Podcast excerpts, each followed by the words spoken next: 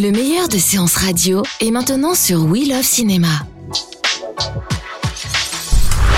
La grande séance, l'actu cinéma des blogueurs. Antoine, vous allez nous parler, Antoine Julien, d'un d'un très joli film. Je sais pas, il doit avoir, moi je dirais à vue de nez qu'il a 40 ans. 51 ans. D'accord. 1965, J'ai- ça ne rajeunit pas. J'ai plus vieilli qu'il ne me semblait.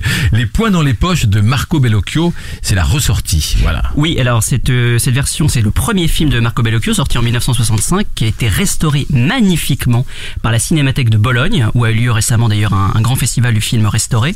Euh, Les points dans les poches, c'est un film qui a marqué à l'époque. Il sort en, il sort en 65, c'est c'est l'histoire d'une euh, on va dire d'un- d'une famille euh, en Italie, hein, l'histoire d'un jeune homme qui est atteint euh, d'épilepsie et qui va euh, briser, voire même foudroyer le carcan familial. J'en dis pas beaucoup plus parce que on découvrira au fur et à mesure ce qu'on appelle foudroyer le carcan familial, mais c'est très violent dans le film.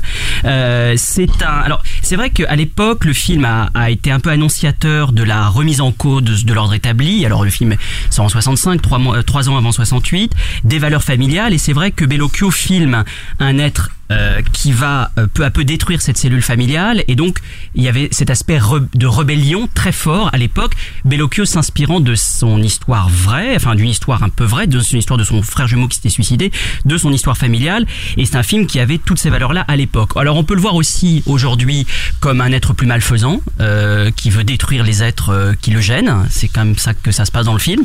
Donc il y a, y a deux lectures possibles. Euh, en tout cas il y a un malaise diffus tout au long du film alors par l'acuité du regard de Bellocchio par Il sa a, il a bien vieilli le par film. sa mise en scène et c'est ça qui est très très fort c'est que d'ailleurs c'est très bien qu'il ait été restauré puisque l'expressionnisme allemand qui a beaucoup inspiré Bellocchio dans ses premières œuvres il le dit lui-même hein, euh, Murnau notamment euh, on le ressent très très bien avec cette restauration 4K qui vraiment euh, sublime les contrastes. Et c'est vrai que le film pour le coup à ce niveau-là n'a pas vieilli. Et évidemment qu'il a vieilli par, par par certains voilà typologies de personnages mais ce qu'il raconte c'est sur la famille. Et sur la famille ça, ça, nous touche tous. En plus il évoque des tabous il évoque quand même l'inceste. Alors évidemment on est en 65 donc il évoque pas, pas aussi frontalement qu'aujourd'hui euh, mais il le fait très très bien et ce mystère qui est entretenu tout au long du film il est aussi dû à la musique d'un certain Ennio Morricone Ah, qui venait de déjà. qui sortait des, déjà des dollars hein, Oui, des des dollars de Sergio oui, Leone début des années 60. mais qui s'en- s'engageait dans un autre cinéma plus contestataire plus rebelle plus plus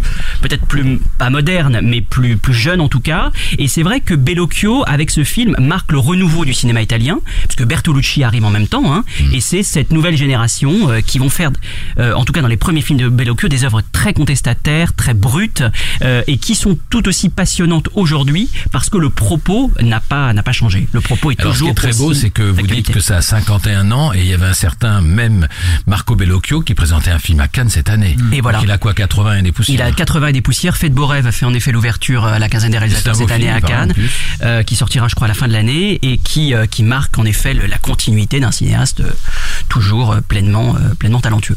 Merci Antoine Julien, mon cinématographe. Et vous, Benjamin Bonnet? Alors une fois n'est pas coutume, je vais je vais parler de cinéma mais d'une manière un peu euh, un peu euh, de traverse, par des chemins de traverse Ouais. exactement et, et faire un peu la promo à la fois de euh, alors de BNB Paribas parce que euh, je- en fait je lance une, une grande tournée avec avec YouTube à partir de demain qui va s'étendre sur tout l'été. Alors ça ça rejoint un peu le, le- le sujet de, de l'été et du cinéma, mais on va aller avec l'aide de 10 académiciens qui sont issus de la Mobile Film Academy donc détectés par BNP Paribas dans le cadre du Mobile Film Festival, aller former des jeunes dans des euh, dans des MJC euh, de, quartiers dans vraiment euh, l'ensemble de la France. On démarre demain en Ile-de-France et on va partir sur sur Bordeaux, Marseille, remonter par Lyon, euh, l'Alsace et, le Nord. Euh, et c'est un vrai projet qui a pour but d'aller euh, toucher en fait ces, jeunes entre 15 et 20 ans qui ont des envies de création de cinéma et ils vont devenir réalisateurs. Pendant deux jours, on va les accompagner.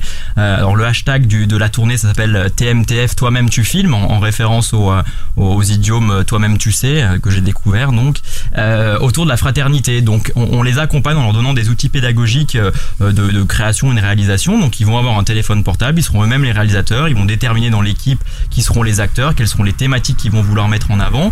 Euh, il y aura euh, un monteur, un assistant monteur, et on fait un tourné monté, c'est-à-dire que les, les, téléphones leur permettent euh, pendant 90 secondes de faire, de raconter une histoire, de créer une dramaturgie, de faire de la mise en scène, de faire du jeu, avec une unité de lieu si possible et, et dans, la, dans, la, ville où vous serez. Dans la ville où on sera exactement. Avec des personnages, des peut-être des petites fictions. Alors complètement fictionnel, c'est ça l'idée, c'est que on, on, les aide pendant une demi-journée à poser justement sur ces thématiques de la fraternité les sujets dont un ils ont ouais. un petit scénario exactement avec un, deux ou trois personnages, euh, un héros qui évolue, un adversaire, une situation et il faut la résoudre et un, un nouvel équilibre à la fin.